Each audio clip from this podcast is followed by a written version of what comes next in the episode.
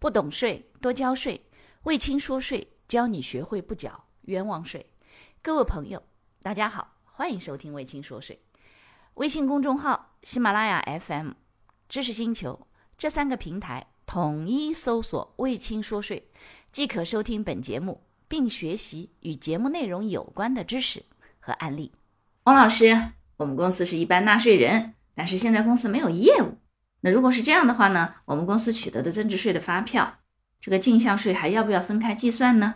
首先第一个啊，问这个问题的同学呢，这个说明想偷懒，为啥呢？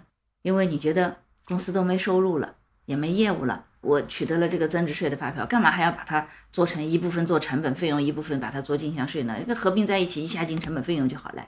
答案不可以，因为什么？进项税是可以一直留底的。那这个公司什么时候要有收入的时候，什么时候就可以进项税抵扣了。如果你现在进项税，你取得这个发票以后，你没把它分开核算，相当于你自己把它做了进项转出，你认为说我不用抵扣了，那未来等到有收入的时候，也不可能这个进项税也没有办法再分开用了。理解了？肯定得要分开核算的，而且呢，账务处理得要分开做。记住了，财务不是一个能偷懒的工作，记住。好，下一个问题。王老师，请问建筑劳务发票跨年红冲，然后呢，之前项目所在地已经预缴了税款，因为发票的地址有误呢，重新按原金额重开了，需要办理退税吗？会计账上如何处理？首先第一个啊，如果是因为地址错，其他都没有错，导致呢这个发票需要重新开一下，不需要做退税，只需要一面做红冲。就是如果对方已经抵扣了，那对方要给你个红字的证明，然后你再做红冲。如果对方没有抵扣，只是把发票还给你了，那你正常这个发票作废，重新开一张就行了。无论如何不需要办理退税。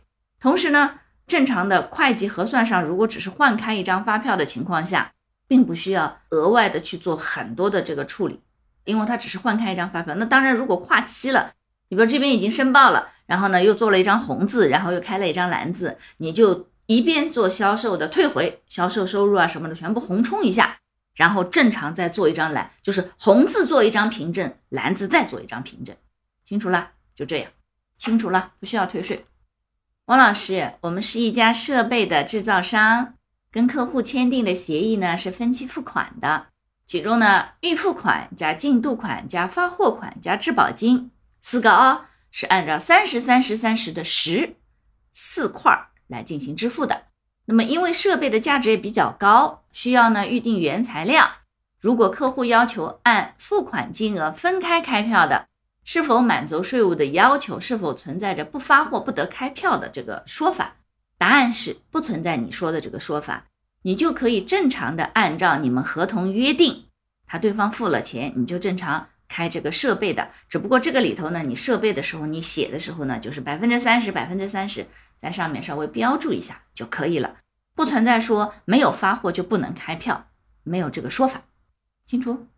好，下一个问题，王老师啊，我们项目上采购了一批装在工地上的监控设备，同时呢需要对方提供安装服务，实际上设备的价值可能略大一点，但对方表示仅能向我方开具建筑工程服务的发票，这对我们来说是否有很大的税务风险？首先第一个啊。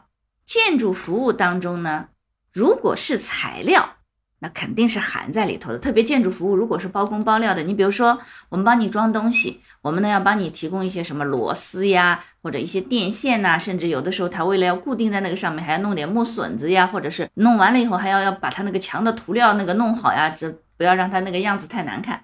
这些都属于这个建筑施工服务当中的材料。那这一类的材料是含在建筑服务里一起开，它不需要分开开的。但如果开的是设备，对不起，你必须要设备和建筑服务分开开具。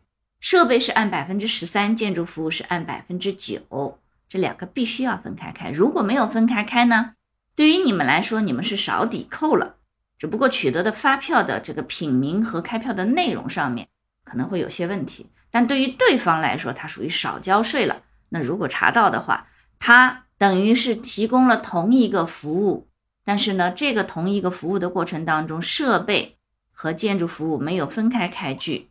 那这样的话呢，它原则上来讲属于少开，少开的话呢，税务机关可能会要求他补开。所以呢，主要的风险在他，倒不在你们。感谢你的收听，如果觉得我的课程对你有帮助，欢迎给我点个赞，并且呢，把这个课程可以转发给你的同学呀、朋友啊、同事啊，甚至老板，让更多的人了解和掌握税务的知识。不懂税，一定多交税。所以听卫青说税，不缴冤枉税。